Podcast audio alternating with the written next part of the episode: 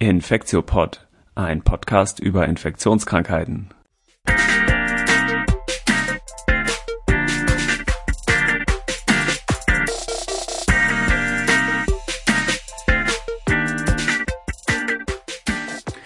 Ja, willkommen zur 60. Folge vom Infektiopod. Mein Name ist Till Koch. Heute ist äh, Dienstag, der 6. Juli 2021 und ich begrüße natürlich wie immer Elena Terhalle. Hi Elena. Hallo Till. Ja, krass, schon die 60. Folge. Mm, es hat sich ja so eingependelt, dass wir alle zwei Wochen im Moment machen. Das ist eigentlich eine ganz gute Frequenz, oder? Das schaffen wir, glaube ich, beide neben Arbeit und sonstigen Verpflichtungen her. Ja. ja. Genau, wir haben natürlich wieder äh, Covid-Themen heute. Also die Pandemie ist ja so schnell leider nicht vorbei, auch mit Inzidenzzahlen von fünf, äh, sondern ich glaube, das wird uns leider noch etwas erhalten bleiben. Deswegen ähm, gibt es am Anfang wieder so ein bisschen einen News-Teil, wo wir über aktuelle Entwicklung reden. Und dann haben wir aber ein Thema, ein Hauptthema, was äh, Non-Covid ist, und zwar äh, eine Pilzerkrankung. Über die Aspergillose wollen wir sprechen heute, ne? Genau. Und da gehen wir dann im zweiten Teil drauf ein. Ja. Genau. Wie immer wollen wir am Anfang ein bisschen auf die äh, Zahlen gucken, äh, kriegen ja alle immer mit, weil es in jeder Nachrichtensendung kommt, aber die Inzidenzen sind weiter total niedrig bei 5 pro 100.000 pro sieben Tage. Ne?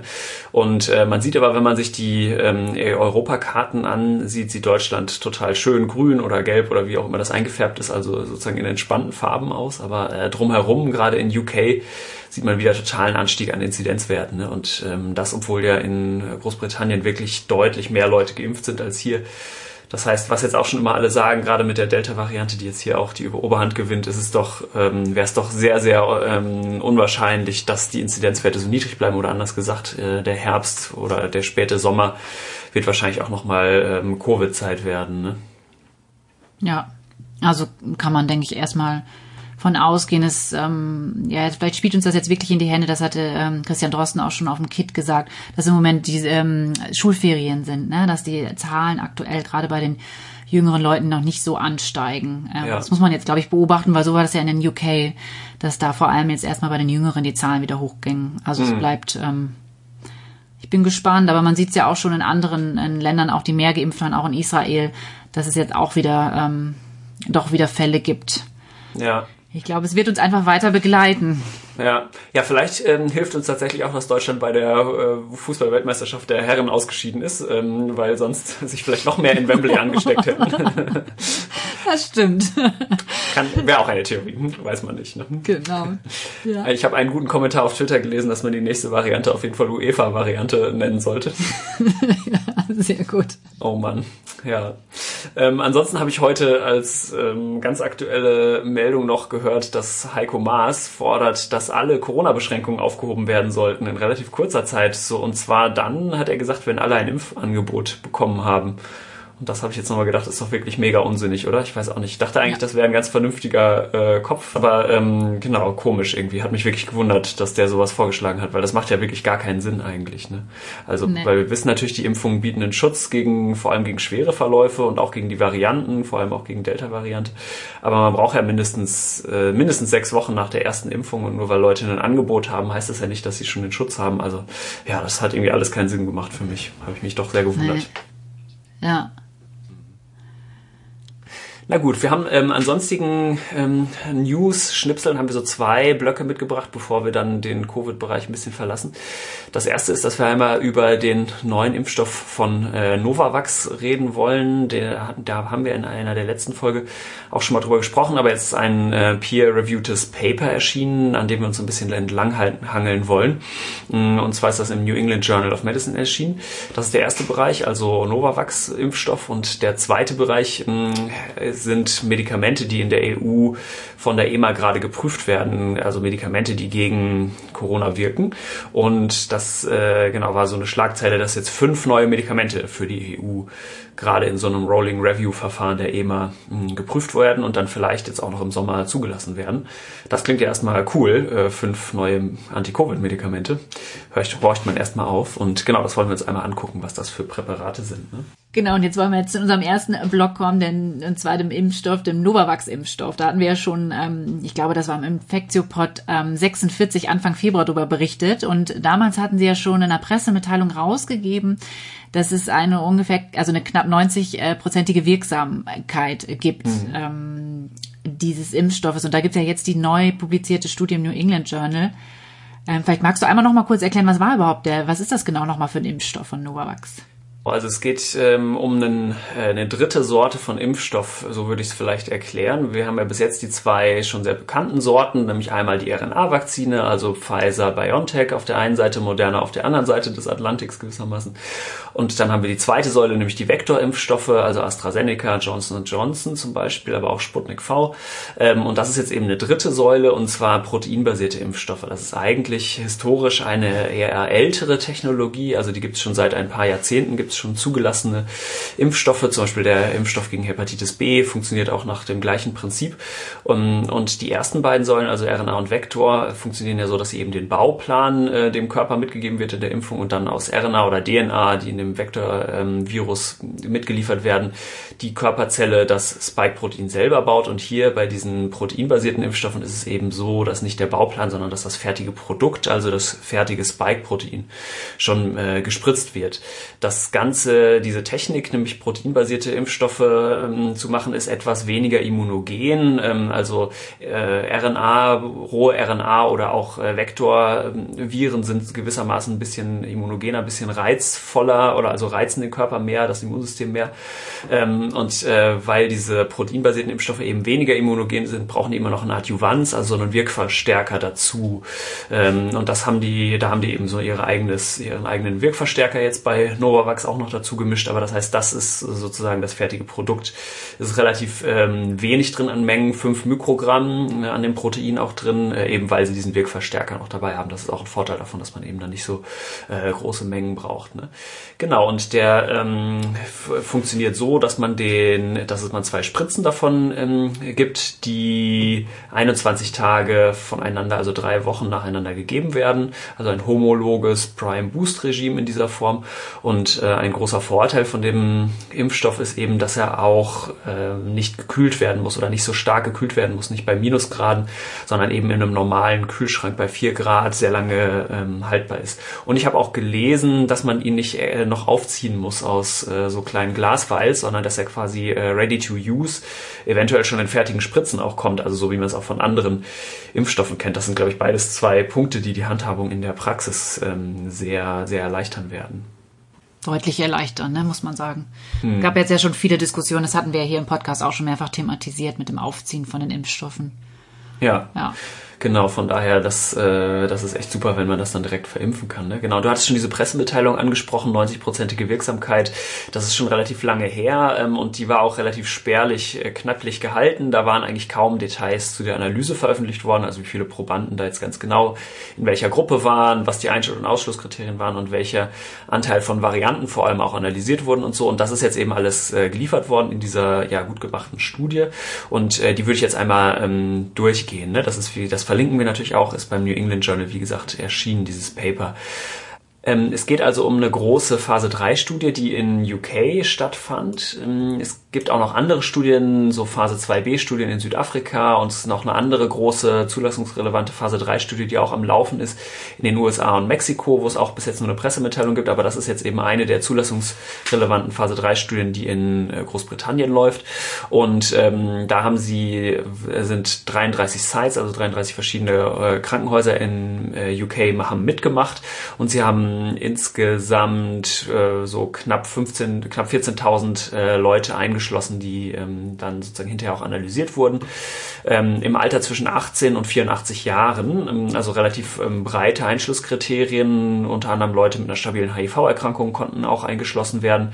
Genau, und diese ähm, knapp 14.000 Leute wurden jetzt eben eins zu eins randomisiert, haben entweder diesen Novavax-Impfstoff, ich nenne jetzt einfach Novavax, ähm, der volle Name ist NVX-CoV 2373. Ich nenne jetzt einfach Novavax. Ähm, genau, also entweder das Verum bekommen mm, oder eben Placebo und der primäre Endpunkt, das ist ja eine Phase 3 Studie, war halt wieder die Wirksamkeit und da mm, muss man immer genau hingucken, Wirksamkeit von was denn? Genau, der, nämlich die Wirksamkeit hinsichtlich der Prävention von irgendeiner Form von Covid-19 Erkrankung. Also es reichte nicht nur eine asymptomatische SARS-CoV-2-Infektion, sondern man musste entweder mild, moderat oder schwer ähm, erkrankt sein auch. Und die Kriterien ähm, sind die allgemeinen Covid-19-Kriterien von der FDA, die haben wir, glaube ich, auch schon mehrfach ähm, erwähnt. Was waren jetzt die Ergebnisse? Man guckt ja auch bei diesen Phase 3 Studien hm, immer nochmal auf die Sicherheit und vor allem aber natürlich auf die Effektivität. Wir fangen mal mit der ähm, Sicherheit an. Die Reaktogenität war ähm, also insgesamt eher gering ausgeprägt, also war relativ gut verträglich eigentlich der Impfstoff. Ich habe das mir mal so durchgeguckt und ich fand, das wirkte relativ ähnlich zu den RNA-Impfstoffen. Also einerseits ähm, waren die Nebenwirkungen generell nach der zweiten Impfung stärker als nach der ersten Impfung und es traten auch häufiger lokale Reaktionen auf, bei ungefähr 80 Prozent nach der zweiten Dosis, also so Schmerzen an Einstichstelle, ähm, so Empfindlichkeit, Schmerzempfindlichkeit und so. Man manchmal auch Rötung. Und dann äh, traten auch so systemische Nebenwirkungen bei ungefähr 60 Prozent auf ähm, nach der zweiten Dosis. Das waren wieder die Klassiker Kopfschmerzen, Müdigkeit, Krankheitsgefühl, Gliederschmerzen und so weiter. Ne? Ähm, genau, dann guckt man auch immer noch bei der Sicherheit nach so Serious Adverse Events, also nach schwerwiegenden Ereignissen. Da war jetzt kein, da sind einige aufgetreten, aber da war kein Unterschied zwischen den Placebo und der Verum-Gruppe. Ne? Also das heißt, war insgesamt gut verträglich und äh, sicher und vom Nebenwirkungsprofil ungefähr den RNA Impfstoffen entsprechend, würde ich sagen. Dann kommen wir zum äh, zweiten Ergebnisblock. Das war ist die Effektivität. Da ist ja immer so, dass ähm, die dann nach einer gewissen Zeit eben ähm, Stopp machen ähm, und gucken, es sind jetzt hier, in diesem Fall waren 106 äh, Covid-Fälle aufgetreten und dann gucken sie eben, wie viel davon von den 106 sind in der Verum-Gruppe, wie viele sind in der Placebo-Gruppe und da war es eben so, dass 10 von den Teilnehmenden, äh, die Covid-19 gekriegt haben, in der Vakzingruppe war und 96 Prozent in der Placebo-Gruppe und das ist dann eben diese Effektivität jetzt von ja annähernd 90 Prozent ähm, oder genauer gesagt 89,7 Prozent. Ne? Mm, das waren jetzt wieder entweder leicht, mittel oder schwere hm, Covid-19-Erkrankungen. Was einen dabei auch immer interessiert, sind die schweren Verläufe, also entweder Hospitalisierung oder Todesfälle. Ähm, da sind fünf von aufgetreten und die waren alle in der Placebo-Gruppe. Und von den äh, zehn Fällen, die in der Vakzingruppe aufgetreten sind, war auch keine Hospitalisierung oder kein Todesfall dabei. Ne?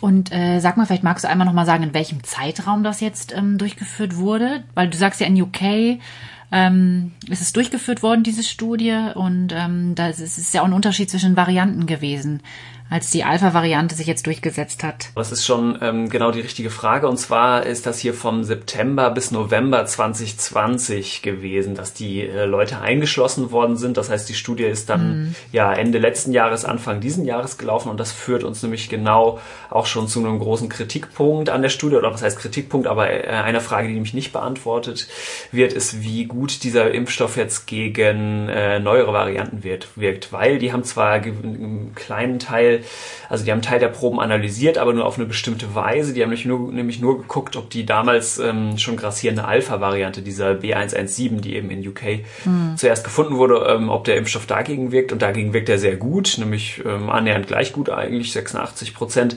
Ähm, und dann haben sie äh, alles andere haben sie als Non-B117-Variante nur zusammengefasst, haben das eben nicht weiter aufgedröselt und vor allem kann man aber davon ausgehen, aufgrund dieses Zeitraums, da war einfach Delta, gab es da noch nicht in UK. Ähm, das ja. heißt, das ist ja. eben in dieser Studie genau gerade nicht abgebildet. Und man sieht es ja gerade in äh, Deutschland jetzt, es gibt praktisch nur noch Delta, aber das ist auf jeden Fall die größte, äh, die größte Anzahl der Varianten hier schon. Das heißt, das ist auf jeden Fall ein ähm, großer Schwachpunkt jetzt gerade an der Studie, dass das eben noch nicht beantwortet worden ist. Ne? Ja. Mm, man kann ein bisschen äh, schätzen, dass er wahrscheinlich nicht total gut gegen Delta sein wird. Es gibt eine Studie zu dem äh, Vakzin, was sich angeguckt hat, wie gut es gegen die Beta-Variante, also gegen die, die in Südafrika zum ersten Mal gefunden wurde, also diese B1351-Variante. Da ist Ende Mai nämlich was im New England Journal erschienen, ähm, eine, Meld eine Studie dazu, die ein bisschen ernüchternd waren, weil nur 51 Prozent Effektivität mhm. da gesehen wurde. Ne? Mhm. Das ist jetzt nicht das gleiche wie Delta, aber es ist doch davon auszugehen, würde ich mal denken, dass es eher zwischen 50 und äh, 90 Prozent die Wirksamkeit sich bewegt. Ja. Ja, vielleicht noch eine kurze Anmerkung. Du hattest gerade gesagt, in, dass in Deutschland die Delta-Variante schon den größten Teil einnimmt. Das, du meintest mhm. wahrscheinlich in, in UK. In Deutschland sind die letzten, das ist ja so bei den der letzten Daten, glaube ich, vom RKI waren so die Hälfte ungefähr. Man ja, geht davon aus, dass es schon mehr sind. Ich glaube. Aber das laggt ja immer so nach, also ich meinte schon in Deutschland, genau. weil das, das. Ach so, okay. Genau, das ist ja immer zeitverzögert und ich glaube, wenn man so ja. sich den Trajectory anguckt, also das geht halt einfach steil nach oben, genau, und die letzte Meldung ja. sozusagen von vor zwei, drei Wochen genau. waren 50 Prozent. Das heißt, ich würde schon davon ausgehen, dass es jetzt eigentlich die, die größte, die häufigste Variante ist in Deutschland. Mhm.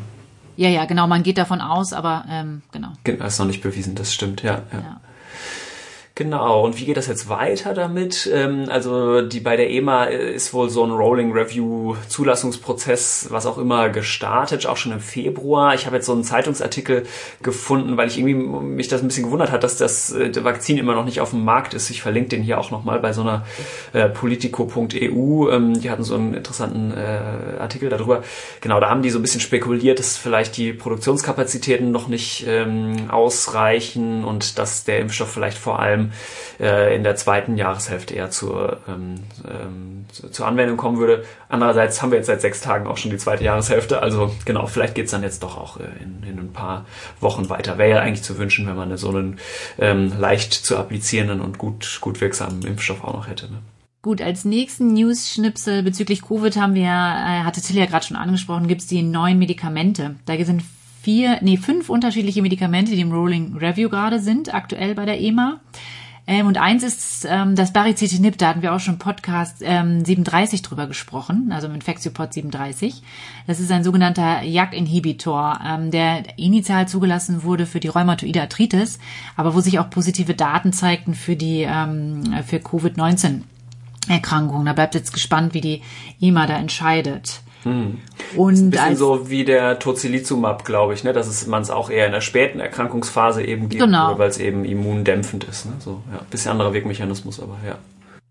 Genau, genau, das würde man eher in der späteren Phase geben. Anders da hingegen die ganzen Antikörper-Cocktails, die da ja noch im Rolling Review sind. Genau, ich habe schon ähm, mir überlegt, äh, Cocktail klingt immer nach so ganz vielen Zutaten und es sind eigentlich eher so eine Art Antikörper-Longdrinks, würde ich sagen, weil sie nämlich immer nur zwei Zutaten haben. Ne? Ähm, also ja. ähm, ich, wir steigen vielleicht noch mal so ein ganz bisschen, äh, gucken wir uns noch mal an, was Antikörper noch mal genau sind. Wir haben das hier, glaube ich, auch schon ein paar Mal besprochen, aber Wiederholung schadet ja auch nicht. Deswegen, äh, genau, mache ich kurz so ein bisschen Mini-Theorieteil und dann ähm, gucken wir uns ein, zwei Studien noch an zu den einzelnen Präparaten. Ne? Also Antikörperpräparate kann man ja auch als passive Impfung bezeichnen. Mm, und das sind ja eben monoklonale Antikörper, die hier eingesetzt werden. Die gibt es schon zu anderen Medikamenten, äh, RSV oder auch Ebola gibt es zum Beispiel schon äh, zugelassene Präparate und es ist jetzt sozusagen keine neue Technologie. Ähm, die kann man auf verschiedene Arten und Weisen herstellen. Man braucht sozusagen diese monoklonalen Antikörper eben. Ähm, die kann man entweder aus B-Zellen von Patienten, die zum Beispiel erkrankt waren, ähm, so klonieren und dann die in so Zellen einbringen, die Gene, dass eben nur noch dieser eine monoklonale Antikörper produziert wird. Oder man äh, nimmt Tiere, zum Beispiel Mäuse häufig, die genetisch so modifiziert sind, dass sie ein menschliches Immunsystem haben, also auch menschliche B-Zellen. Die impft man dann zum Beispiel oder infiziert sie auch äh, und guckt dann eben, welche der Antikörper möglichst gut sind und zieht die dann eben auch in Zellen ähm, hoch. Man macht das meistens in so Insektenzellen, kann es aber auch in so Mammalien, also Säugetierzellen dann eben haben. Äh, genau, und da kann man dann eben sehr äh, reine von diesen monoklonalen Antikörpern mh, mm, aufreinigen.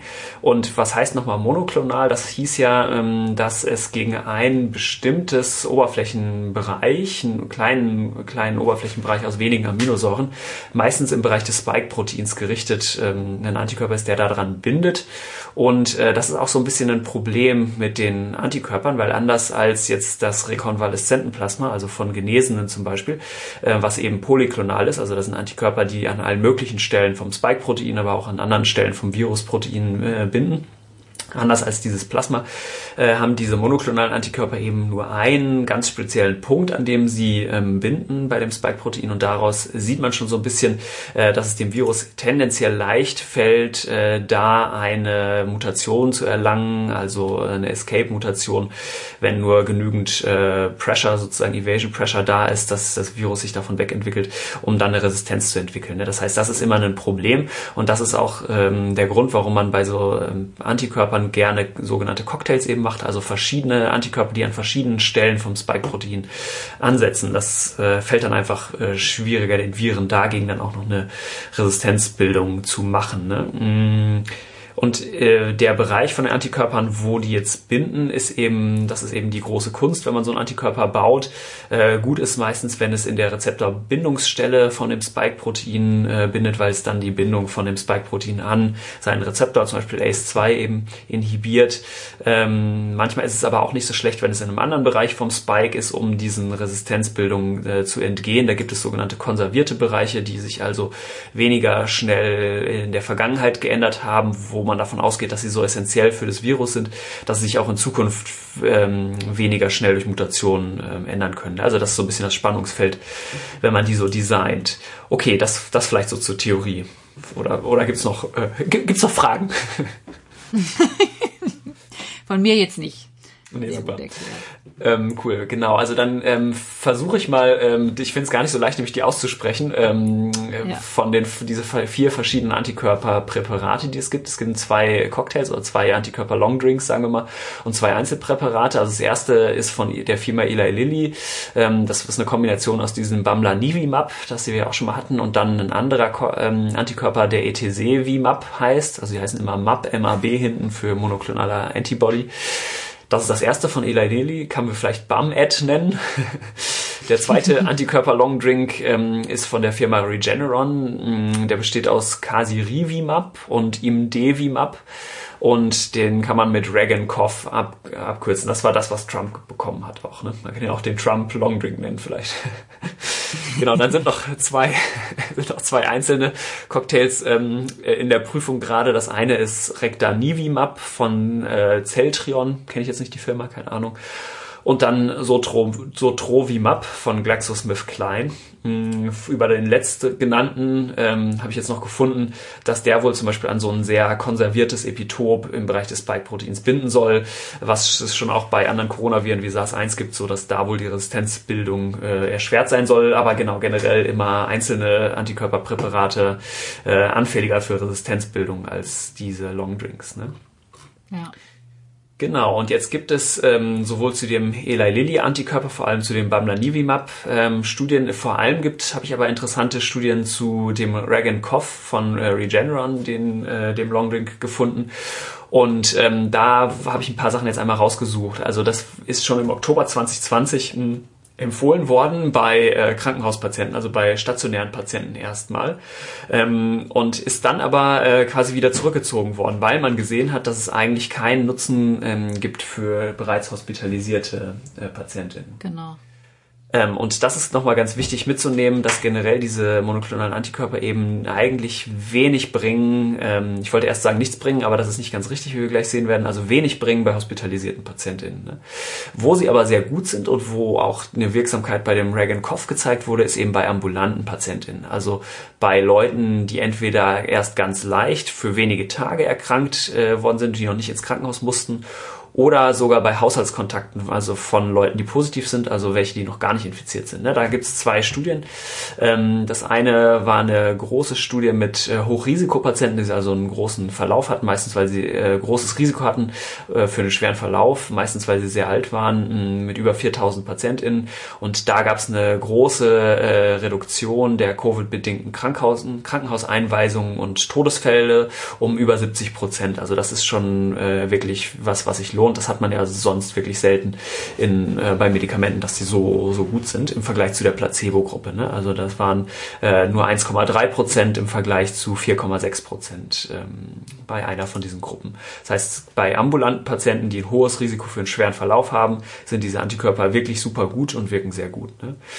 Das zweite ist, ähm, da wurden die eben nicht als Medikament gegen eine schon vorhandene Covid-19-Erkrankung eingesetzt, sondern jetzt wirklich als so eine Art passiven Impfstoff untersucht. Die wurden eingesetzt in der Studie bei, ähm, bei Haushaltskontakten von Patienten, die ähm, Covid-19 eben schon hatten.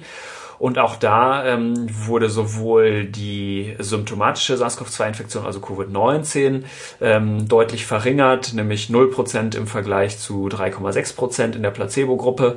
Und äh, sogar auch die asymptomatische SARS-CoV-2-Infektion war auch äh, 0% im Vergleich zu 6,1% in der Placebo-Gruppe. Ähm, das sind relativ kleine Zahlen, also insgesamt ähm, hatten sich da in der Placebo-Gruppe auch nur 13 respektive 8 Leute infiziert, aber trotzdem trotzdem scheint es auch da sehr hochwirksam zu sein. Ne?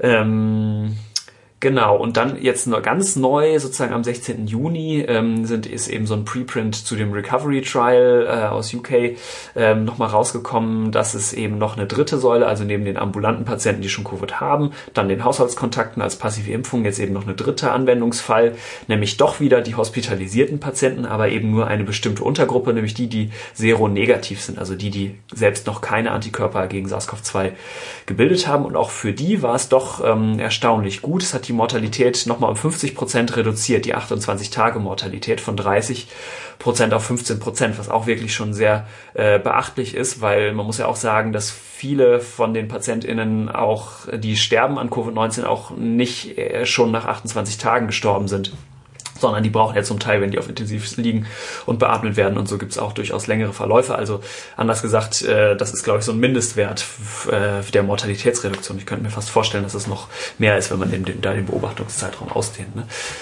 Genau, das fand ich eigentlich äh, ganz cool, dass, weil irgendwie hatte ich die Antikörper jetzt auch gerade mit der ähm, aktiven Impfung und so schon so ein bisschen, naja, nicht abgeschrieben, aber in ihrem Stellenwert ähm, doch etwas ja, weniger gewichtet für mich so in meinem Kopf. Ne? Ja, ich denke gerade, das ist wichtig für diese immunsupprimierten Patienten, ne? Das denke ich. Und die Kontaktperson, was du eben gesagt hast. Also das finde ich schon eine tolle Möglichkeit. Wir hatten das hier im Podcast ja auch schon mal äh, diskutiert. dass da hatten wir damals so ein bisschen diskutiert, oh, macht das überhaupt Sinn bei den Schwerkranken in der Uniklinik oder sollte man das mhm. eher ambulant einsetzen? Ja, das wird sich sicherlich irgendwie zeigen. Ich weiß gar nicht, in Deutschland hatte ja wann äh, auch, glaube ich, einige Dosen schon von ähm, Bamlanivimab bestellt. Das war ja auch mal vor ein paar Monaten. Ich weiß ehrlich gesagt, ich habe es jetzt nicht mitbekommen, dass es äh, gegeben wurde. Ich weiß nicht, hast du Erfahrung da nee, gesammelt? Nee, auch nicht. Ich bin jetzt auch wenig in der Klinik in der letzten Zeit gewesen, aber nee, genau. Ich glaube, in Deutschland scheitert es im Gegensatz zu USA wirklich total noch an der Logistik. Ne? Also ich glaube, in den ja. USA ist es wirklich so ganz proaktiv. Also ich meine, wer Twiffert, der kann immer dem Daniel Griffin dazuhören, der promotet die ja immer total. Und ähm, die, das hört sich zumindest so an, ähm, dass man da nur irgendwo anrufen muss und dann kommt im Prinzip ein Team, vorbei, wenn man so eligible ist, also wenn man sich dafür qualifiziert hat quasi, sprich wenn man eine Hochrisikopatientin ist und die geben einem das dann. Ne? Ja. Eine Sache nur noch zu dem Bamlanivimab in den USA, ähm, die äh, Mono-Zulassung sozusagen für den Einzelcocktail, für den Einzelantikörper ist jetzt auch wieder zurückgezogen worden, ne, zwischenzeitlich. Äh, also es war nur eine Notfallzulassung. Ähm, genau. Und das heißt, die, das geben die jetzt nur noch, weil sie eben gesehen haben, da äh, entwickeln sich Resistenzen gegen, das geben sie jetzt wirklich nur noch in Kombination äh, mit einem anderen, also nur noch als Long Drink. Bleibt spannend. Ja, voll. Ja, ich hoffe, dass es auch in Deutschland jetzt, äh, dass die mehr zum Einsatz kommen. Ne? Also es gibt, glaube ich, immer noch Populationen, wo es sich wirklich lohnt. Ne? Ja. Cool. Okay, das war, glaube ich, erstmal der Covid-Teil, oder? Haben wir noch was? Haben wir noch Feedback gekriegt eigentlich, oder? Genau, also wir haben noch ein Feedback gekriegt, das sollten wir vielleicht noch mal kurz erwähnen. Es ist eine E-Mail von einer ähm, Kollegin ähm, Stefanie Meimann, die noch mal gesagt hat, ich glaube im letzten Podcast hatten wir diskutiert noch die Gründe und Faktoren, ähm, warum die Fallzahlen so stark auf einmal zurückgegangen sind in Deutschland. Mhm. Und da hatte sie netterweise darauf hingewiesen, dass es in einem Podcast der FAZ eine gute Zusammenfassung gibt. Einmal von Karl Lauterbach, aber auch in einer weiteren Folge, wo sich Christian Drosten dazu äußert. Das ist einmal Folge 333 und Folge 367. Das können wir einmal auch unten in den Shownotes verlinken. Super. Genau. Ja, gut. Ja, aber Vielen Feedback Dank sind wir natürlich immer, immer dankbar. Genau. Sehr. Cool. Ja, dann kommen wir jetzt mal zu unserem Nicht-Covid-Teil, oder? Ich bin selber schon ganz gespannt äh, und hoffe, dass ich ein bisschen was lernen kann. Ja, genau. Wir wollten heute ja noch über das Thema Aspergillose sprechen. Und zwar ist es heute, dass wir uns vorgenommen haben, das ein bisschen allgemeiner zu machen, weil wir nächste Woche schon geplant haben, eine nächste Folge aufzunehmen. Und da haben wir nämlich einen Gast, und zwar einen Spezialisten ähm, für die chronisch-pulmonale Aspergillose. Äh, da freuen wir uns sehr drauf. Ähm, Genau, und deswegen wollten wir vorbereiten, weil die chronisch-pulmonale Aspergillose ja doch äh, quasi eins der vielen Krankheitsbilder ist, der Aspergillose, ähm, haben wir gedacht, wir geben heute mal so ein bisschen eher eine Einführung, Überblick weil ich finde, das ist, ich finde, als ich das zum ersten Mal so in meiner, meiner Weiterbildung mich damit auseinandergesetzt habe, ich gedacht, Mensch, das ist total komplex. Was, was gibt's denn da alles? Da gibt's Allergien, ähm, da gibt's aber auch schwerste Erkrankungen mit invasiven Infektionen, aber auch irgendwas Chronisches und so Pilzbälle Genau, und da haben wir gedacht, da bringen wir heute jetzt mal ein bisschen Ordnung rein, damit Absolut. wir das nächste Mal wirklich in die Tiefe gehen können. Ja, boah, ich Oder? Also wie, mega wie, kompliziert. Wie, ja, genau. ja, mega, mega. Also ich meine Pilze generell, das ist irgendwie, ich finde Pilze immer verwirrend auf der einen Seite, andererseits aber auch total äh, spannend und vor allem im klinischen Alltag der Infektiologie auch mega relevant, weil das sind einfach oft schwerstkranke Patientinnen, die mit Pilzerkrankungen zu tun haben und äh, denen will man auf jeden genau. Fall irgendwie helfen. Ne? Gut, dann versuchen wir mal ein bisschen Ordnung da reinzukriegen. Also okay. erstmal, wenn wir jetzt von der Aspergillose sprechen, dann ist Aspergillose erstmal ein Überbegriff für alle Erkrankungen, die überhaupt durch Aspergillen ausgelöst werden können. Ja, und die Aspergillen, das sind Schimmelpilze, die ubiquitär vorkommen. Ubiquitär und der ist überall, ne, sozusagen, ist, also so überall in der Natur. Genau, Entschuldigung, genau, überall kommen die vor und die kennen wir auch alle gut aus dem Biomüll, die sitzen dann da irgendwie drin, ähm, genau. Und ähm, was ich ganz interessant fand, der Erstbeschreiber, das war ein italienischer Priester und Naturforscher. Ähm, ich kann kein Italienisch, ich werde den Namen jetzt sicherlich, äh, Till, korrigier mich. Ähm, Pier Ant Antonio Micheli. Hat, Klingt wunderbar. Ich, ja, hat 1729 das zum ersten Mal ähm, mikroskopisch ähm, beschrieben oder die mikroskopische Morphologie beschrieben, also das Aussehen sozusagen. Und das Aussehen hat den italienischen Priestern ein Aspergill ähm, erinnert und daher dieser Aspergillus. Und das Aspergill, das musste ich ehrlich gesagt auch nachgucken, was ist das eigentlich genau? Und zwar das ist ein liturgisches Gerät, das zum Besprengen mit Weihwasser verwendet wird. Ah. Und der im deutschen Sprachgebrauch sagt man auch wohl Sprengel dazu. Ähm, ja, ich bin nicht so bibelfest, genau. vielleicht äh, kennt nee, man das, wenn man öfter in die genau. Kirche geht, aber äh, ja. Genau, ich hatte es mir, das, die sehen ganz interessant aus und die haben tatsächlich Ähnlichkeit auch wirklich mit diesen äh, Pilzen mikroskopisch. Ich habe mir das mal im Internet genauer angeguckt. Okay, und das im Prinzip sieht so aus, dass es ein Stab ist mit so einem Knubbel am Ende oder wie so eine Keule genau, oder? Genau, und genau, wie so eine Keule und wo oben dann sozusagen auch was rausspritzt, dieses Weihwasser. Mhm. Und das sind, würde ich denken, das sind die sogenannten Fruchtkörper, die dann da rauskommen. Das sind auch die, die, äh, die werden Konidien genannt oder das sind halt wie Sporen, mhm. die sich sozusagen von dem Pilz dann auch ähm, quasi verbreiten und also der an Pilz sich so verbreiten. werden die werden die werden die Konidien gebildet, ne? Und diese genau. Sporen werden dann abgelassen, so okay, ja. Genau, genau. Genau, und diese Konidien werden dann sozusagen luftgetragen, fortgetragen und können dann auch ähm, ähm, Menschen ähm, anstecken. Und so ein generelles Feature von Sporen ist ja, dass sie total resistent sind. Das ist bei denen jetzt wahrscheinlich auch so, ne? Also dass sie dann so gegen Austrocknung und wahrscheinlich sich Ewigkeiten in Staub und sowas halten genau. können und auch gegen Hitze und sowas resistent sind, ne? Ja. Genau. Und ähm, es gibt also von diesen Aspergillen gibt es unglaublich viel, also 300 bis 350 Spezies, ähm, die halt unterschiedlich pathogen sind. Das sind mal human, also mal Tier oder auch Pflanzenpathogen sind. Und die häufigsten, die nachgewiesen werden, ähm, sind Aspergillus fumigatus, Aspergillus niger, Flavus, Terreus und Nidulans. Also sind sie die häufigsten. Es gibt aber, wie gesagt, bis 350 Spezies. Okay. Ja, Fumigatus genau, oder Niger hat und Flavus hat man vielleicht auch schon mal gehört. Die letzteren beiden. Genau. Ich jetzt zumindest nicht in meinem aktiven Erinnerungsschatz. Genau. Ja, und der Infektionsweg ist so eigentlich, wenn man sich ähm, genau diese Sporen, diese Konidien lassen sich zum Beispiel, man, man schüttet Biomüll in die, sage ich jetzt mal so, in die Mülltonne, ja, und dann kriegt man ja so einen Staub entgegen und da sind quasi diese Konidien drin, die inhaliert man dann. Ja. Ja, genau. Die inhaliert man dann, also die atmet man dann ein über die Luft und die gelangen dann in die unteren Atemwege und dort beginnen sie dann zu wachsen. Und bei Immungesunden oder Lungengesunden werden diese Pilzbestandteile halt durch das erste, das sich erst durch das angeborene, das unspezifische Immunsystem, also die Alveolarmakrophagen, das sind ja diese Fresszellen, die in den Lungenbläschen sitzen, ähm, also erkannt und dann wird auch das ähm, erworbene Immunsystem quasi aktiviert und diese ähm, Pilzbestandteile werden sozusagen eliminiert durch das mhm. Immunsystem bei Immungesunden. Genau, und wenn die dann aber jetzt nicht eliminiert werden, also nicht ähm, quasi ähm, abgewehrt werden können, dann ist es halt so, dass sie wirklich invasiv auch wachsen können und organüberschreitend wachsen können. Wir hatten ja schon mal die Mukormykose hier angesprochen, da war das auch so, dass sie sich nicht auf ein Organ dann beschränken, sondern ähm, zur Nekrose, also zum Zelluntergang führen. Ähm, genau. Ja. Und das ist und generell eigentlich so ein Pilz, ähm, eine Pil Besonderheit von Pilzerkrankungen. Also bis auf wenige Ausnahmen betrifft das ja zum allergrößten Teil eigentlich Leute, die ein Problem entweder mit dem Immunsystem oder mit Organen, also zum Beispiel eine, eine schwere Lungenerkrankung haben. Ne? Genau. Genau, und diese, wenn man jetzt wirklich, wirklich eine ausgeprägte Immunsuppression hat, zum Beispiel bei hämatologisch, äh, hämato-onkologischen Patienten, dann kann man, kann es auch zu einer Hämatogenstreuung kommen. Das heißt, dass die Pilze sich über die Blutbahn halt im ganzen Körper verteilen. Das ist sehr schlecht, ne? Genau. Aber jetzt zur Erkrankung werden ja schon mehrfach an, angedeutet, ja, Lungengesunde, Lungenkranken, Immungesunde, Immunkranke. Wie ist das jetzt eigentlich? Und das ist so, dass es auch Erkrankungen gibt bei Immun, komplett Immungesunden. Ähm, genau, um das jetzt ein bisschen zu ordnen, fand ich das schwierig. Es gibt unterschiedliche Einteilungen bei bei den Erkrankungen der Aspergillosen. Und ich fand eigentlich, genau, dass die Pathogenese, die dahinter steckt, ist auch eine komplett andere, unterschiedliche. Mhm. Und ich hatte jetzt eigentlich so eine Einteilung, die ich jetzt ganz gut fand, war, das zu drei, also in drei verschiedene Gruppen einzuteilen. Mhm. Das ist einmal die allergische Aspergillose, dann die chronische Aspergillose und dann die invasiv-akute Aspergillose. Also sagen wir mal so eins, zwei, drei, die drei Bereiche. Allergisch, genau. chronisch und invasiv. invasiv, akut, okay. hm? genau.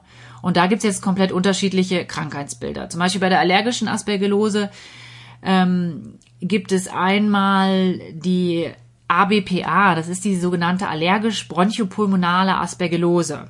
Mhm. Das ist eine Erkrankung, die ist jetzt unter den Lungenfachärzten, also den Pneumologen, ist sie bekannt, ähm, weil das eigentlich eine Erkrankung ist, die eher mit einem Asthma, also die geht mit einem Asthma bronchiale einher. Und das ist eigentlich eine allergische Reaktion, eine allergische Reaktion auf die mhm. Pilze. Mhm. Ähm, die, die und das, die allergische Reaktion macht die Patienten krank.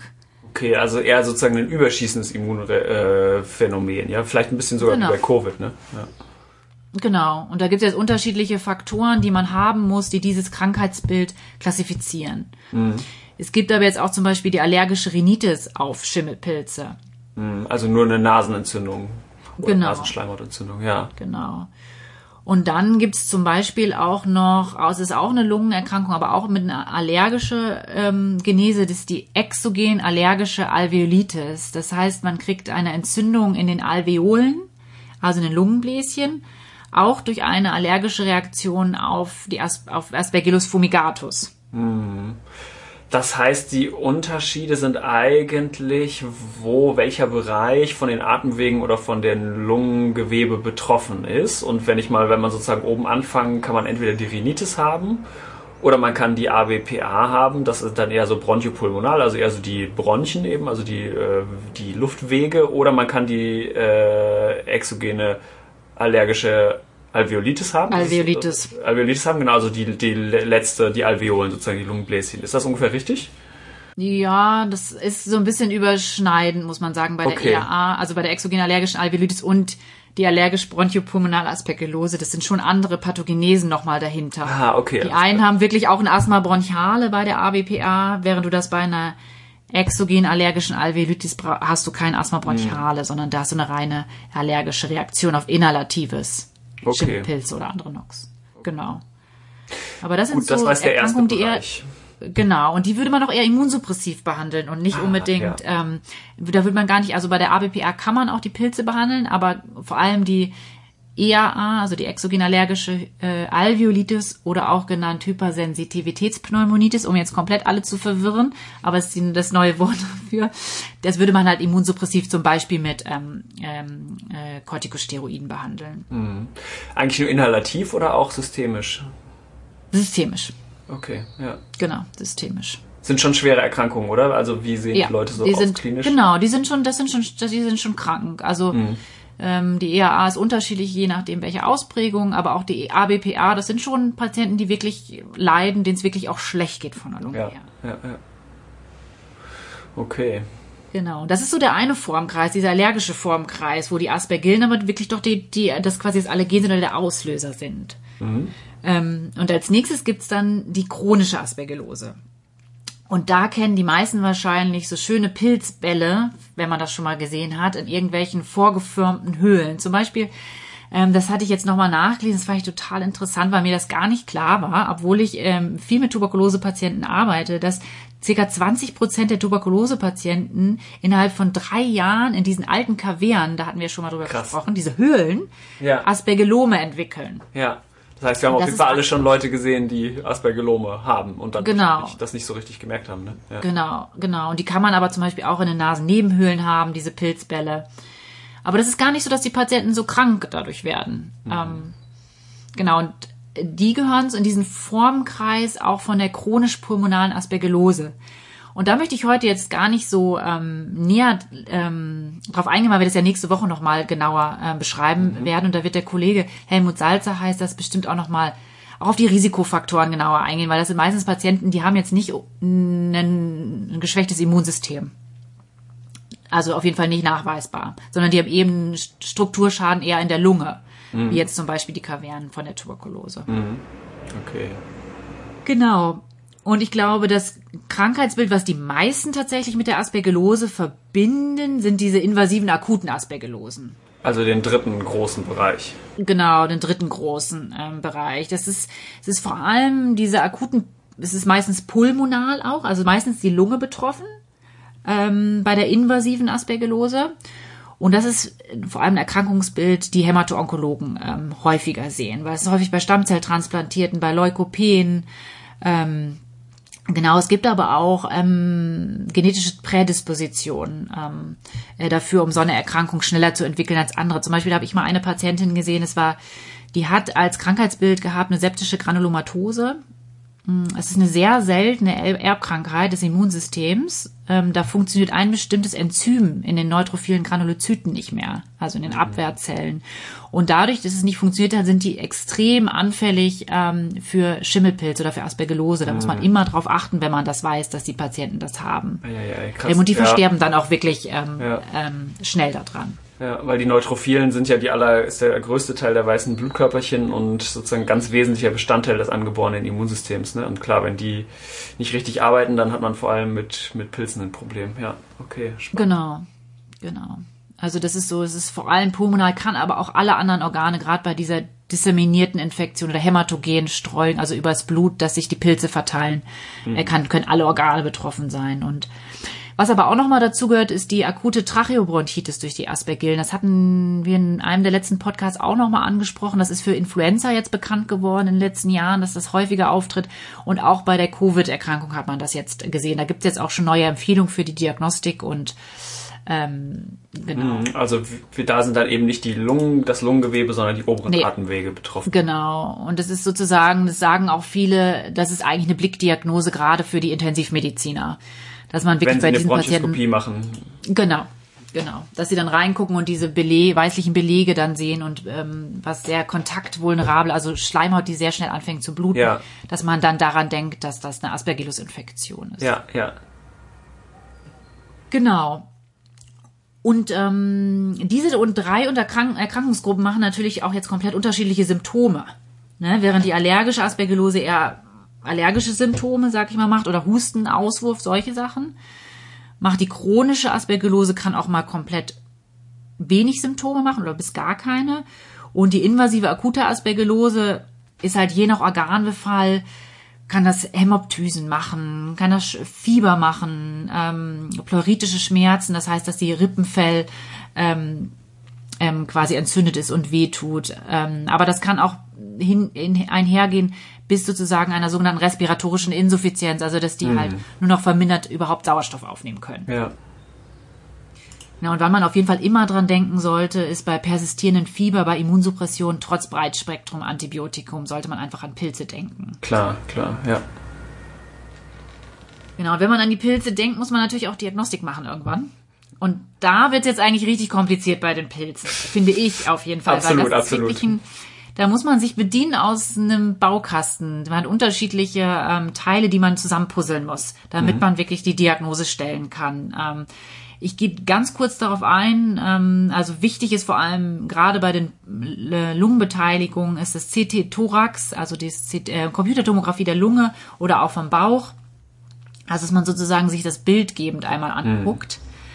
Und das ist aber ähm, natürlich unspezifisch, ne? Also außer wenn man jetzt so einen Ball sieht, der in der Kaverne ist, aber jetzt zumindest bei den äh, bei den schwereren Verläufen ist es jetzt nicht spezifisch das Bild, oder? Doch, da gibt's dort, dort, da gibt's spezifische Zeichen in dem CT für eine Aspergillus-Infektion, okay. womit sich die Radiologen dann aber auch die die ähm, Hämato-Onkologen die solche Patienten sehen, auch häufig das früh erkennen, dass man einfach sagt, okay, das könnte jetzt wirklich zu einer akuten Pilzinfektion mit Aspergillus passen. Okay. Das kann man auch wirklich differenzieren zwischen Aspergillus und Mucor. Die sehen schon anders aus im Verlauf. Also okay. Radiologen, die das viel sehen, können das schon ähm, schon abgrenzen. Aber sagen wir mal so, es und, kann einen Hinweis geben. Es ist nicht so schwarz-weiß, oder? Also es ist nicht. Genau, nein, genau. Es ist, man kann natürlich es nie sichern. Sichern mhm. muss es man jetzt oder versuchen zu sichern. Der Gold, also man sollte eigentlich am besten diese Patienten, wenn man den Verdacht hat, einmal bronchoskopieren, also eine Lungenspiegelung machen und auch Proben entnehmen aus der Lunge, ähm, inklusive einer Spülung, also einer BAL, einer bronchoalveolären Lavage, also einer Spülung der Lungenbläschen, aber auch Proben nehmen